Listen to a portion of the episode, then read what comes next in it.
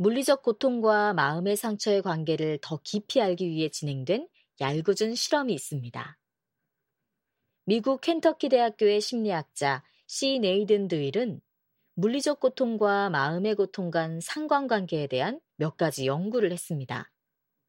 그중 가장 유명한 연구는 진통제가 마음의 상처에도 효과가 있는지에 대한 실험입니다. 드윌은 최근 실현을 겪은 사람들을 대상으로 아세트 아미노펜이 진통 효과를 발휘하는지 알아보았습니다. 실험 참가자들을 두 그룹으로 나눠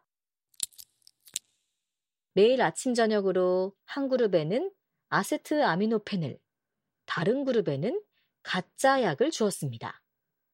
그러고는 자기 전에 자기가 얼마나 고통스러웠는지 기록하도록 했습니다. 이 실험에 참여한 사람들은 자신이 먹는 게 어떤 약인지 모릅니다. 실현당했으니 마음이 얼마나 아팠겠습니까? 오늘은 고통스러웠다.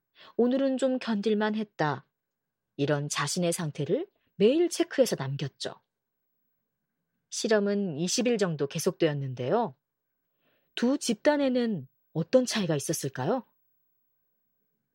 그래프에서 가짜 약을 먹은 집단의 고통이 조금 상승한 것이 신기하지만 통계적으로는 의미가 없는 수치입니다.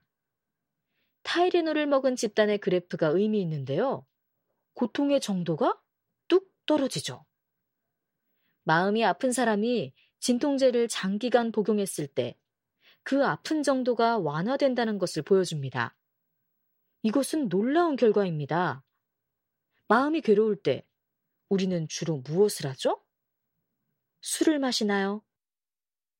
이 실험 결과에 따르면 술보다는 약국에 가서 타이레놀을 사먹는 게 나을 수도 있습니다.